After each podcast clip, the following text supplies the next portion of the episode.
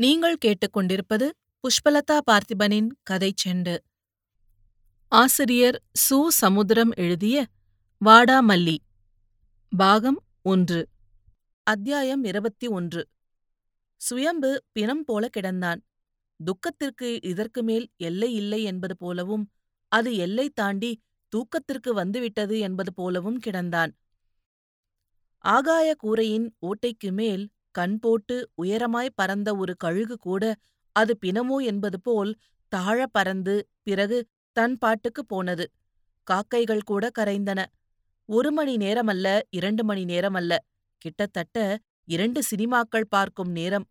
என்றாலும் சுயம்பு அங்குமிங்குமாய் புரண்டு மெல்ல மெல்ல கண் விழித்து மெல்ல மெல்ல எழாமல் அப்படியே வாரி சுருட்டி எழுந்தான். எம்மா! எம்மா! என்று பீறிட்டு கிளம்பிய வார்த்தையோடு எக்கா என்ற வார்த்தையை விரவிக் கலக்கிவிட்டு அங்கும் இங்குமாய் பார்த்தான். அது கண்ணாடி பீரோ உள்ள அக்கா அறையில்லை. அக்காவும் அங்கே இல்லை. சிமெண்ட் போட்ட தரையும் இல்லை. வேப்ப மரக்காற்று வீச்சும் இல்லை. விசாலமான பரப்பும் இல்லை. கோழிக்கூடும் இல்லை. அந்த கூடே அவன் வீட்டில் இதைவிட பெரிதாகவே இருக்கும். இது எது? என்னது? ஓஹோ! இதுதான் நிரந்தரமான வீடோ? நான் கனவுல எங்க அக்கா கூட தேக்கு கட்டில்ல சத்தம் போட்டு சிரித்துக்கிட்டு இருந்ததா கனவு கண்டேனே. அது பொய்யோ? பொய்யேதான் சுயம்பு கண்ணை துடைத்துக் கொண்டான். அது அவன் வீடல்ல. பெற்றோர் இல்லை. உடன்பிறப்புகளில் ஒருவரும் இல்லை. அவர்களை இனிமேல் பார்க்க முடியாது. பார்க்கவே முடியாதா? கூடாதா? அப்போது இது என்ன வாழ்க்கை? இது தேவையா? எக்கா? எம்மா? ஐயோ! அண்ணா! என்னை வந்து கூட்டிட்டு போ அண்ணா. அப்பா என்னை இழுத்துட்டு போய் ஊர்லயாவது வெட்டி புதையும்பா. சுயம்பு வீறிட்டு கத்தினான். ஆனால் அந்த கத்தல் தனக்குள்ளே ஏற்பட்ட சத்தம் என்பது அவனுக்கு தெரியாது. குடும்பத்தினரை இனிமேல் பார்க்கவே முடியாத என்ற நினைப்பு அவர்களை அப்போது பார்க்க வேண்டும் என்று துடிப்பாக மாறியது. இங்கிருந்து இதோ இந்த ஓட்டை வழியாய் ஊடுருவி ஆகாயத்தில் துள்ளி குதித்து அங்கிருந்து பிறந்த வீட்டில் பிணமாகவாவது விழவேண்டும் என்ற ஆவேசம். கூட்டி வந்த பச்சையம்மா மேலேயே ஒரு கோபம். உடம்பெல்லாம் ஒரே ஆட்டம். அவனுக்குள் தான் மட்டுமே பிறந்து தான் மட்டுமே தனித்திருப்பது போன்ற கொடுமையான கொடூரம். சுயம்பு மீண்டும் வீறிட்டான். எல்லோருக்கும் இப்போது கேட்டது. அக்கம் பக்கமே ஒட்டுமொத்தமாய் அங்கே வந்தது. குடிசையை இடித்துக் கொண்டு வருவது போன்ற ஒரு கூட்டம். எல்லோரும் பதைபதைத்த போது ஒரு இருபது வயதுக்காரி அவன் பக்கத்தில் போனாள். மற்றவர்கள் பயந்து போய் நின்றபோது அவள் அவனை தோளோடு சேர்த்து பிடித்தாள். உன்ன மாதிரி தாண்டி நானும் பத்தாவது படிச்சவ மாடி வீட்ல வாழ்ந்தவ. நமக்கு இனிமே யாருமே கிடையாதுடி. ஒருத்தருக்கு ஒருத்தர் தான் ஆறுதல்டி. நானும் இங்க வந்தப்ப உன்ன மாதிரி தான் தவிச்சேன். அதனால சொல்றேன் நல்லது செய்யாதத நாளும் செய்யும் தங்கச்சி. அழாத வீட்ல போய் அழுதாலும் பாக்கறதுக்கு கண்ணு வராது. கேக்கறதுக்கு காது கிடைக்காது என்றாள்.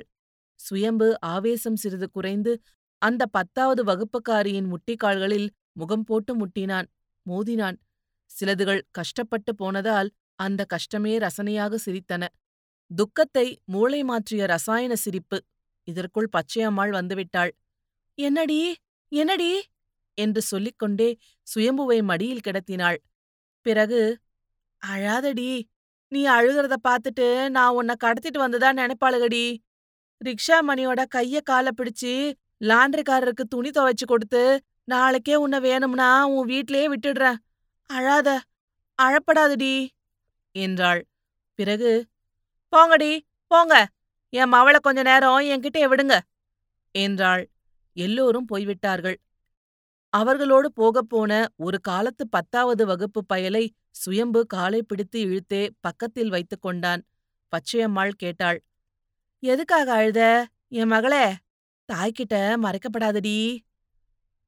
ஆமா சுயம்பு இவங்களுக்கு நீ மகளா வந்தது உனக்கு ஒரு அதிர்ஷ்டம். எனக்கும் இருக்காளே ஒருத்தி கார்ல போறவங்கள பார்த்து மட்டும் கண்ணடிக்கணுமா? சுயம்பு ஓலமிட்டான் இழுத்து இழுத்து பேசினான். கேழ்வரகு கூழாய் குழைந்த முகத்தில் தொட்டுக்க வைத்த எள்ளுருண்டை மாதிரியான கண்கள் நிலைக்குத்த ஏங்கி ஏங்கி பேசினான். எங்க அக்கா எப்படி துடிக்காலோ அவளுக்கு இனிமே கல்யாணம் நடக்குமா நடக்காதோ?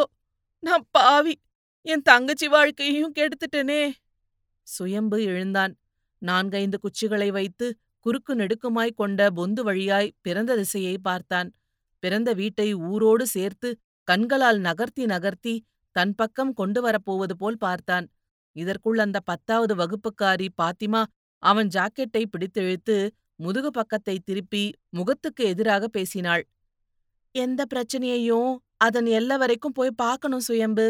நீ வீட்டுக்கு போனா அங்க போய் என்ன பண்ண போற? கற்பனை செய்து பாரு. புடவைய கட்டாம இருக்க முடியுமா? அப்பா சூடு போடாமல் இருப்பாரா? ஊரு சிரிக்காம இருக்குமா? நீ போறதால உன் வீட்டுக்கு பிரச்சனை வருமே தவிர எந்த பிரச்சனையும் தீராது. நல்லா யோசிச்சு பாரு. கார் வச்சிருக்கிற குடும்பத்துல பிறந்துட்டு இங்க காலை இழுத்துட்டு திரியற எனக்கு மட்டும் எங்க வீட்டுக்கு போக ஆசை இல்லையா? சுயம்பு யோசிக்க யோசிக்க யோசனையே அற்று போனான். பச்சையம்மா அவனை கட்டிப்பிடித்து கொண்டு கேவினாள். கரையாம்புத்துல இருந்து வெளிப்பட்ட ஈசலு பழையபடி அந்த புத்துக்குள்ள போக முடியாது மகளே.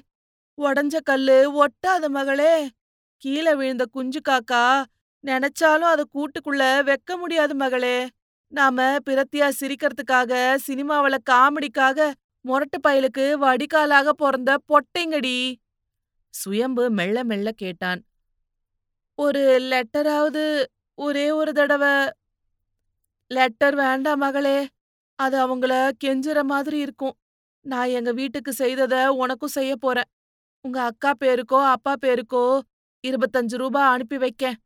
நம்ம அட்ரஸையும் கொடுக்கேன் நீயும் கீழே நாலு வரி எழுது. அப்புறம் என்ன நடக்குதுன்னு பார்க்கலாம். என்ன குருவக்காவா? இதோ வந்துட்டேன்.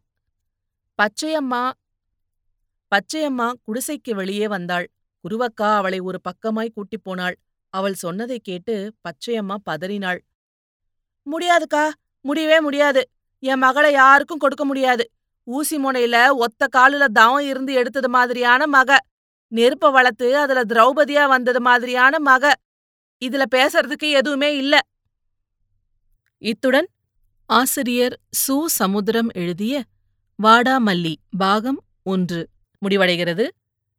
இது போன்ற பல சுவாரஸ்யமான கதைகளை கேட்க கதை செண்டு சேனலை லைக் பண்ணுங்க கமெண்ட் பண்ணுங்க ஷேர் பண்ணுங்க.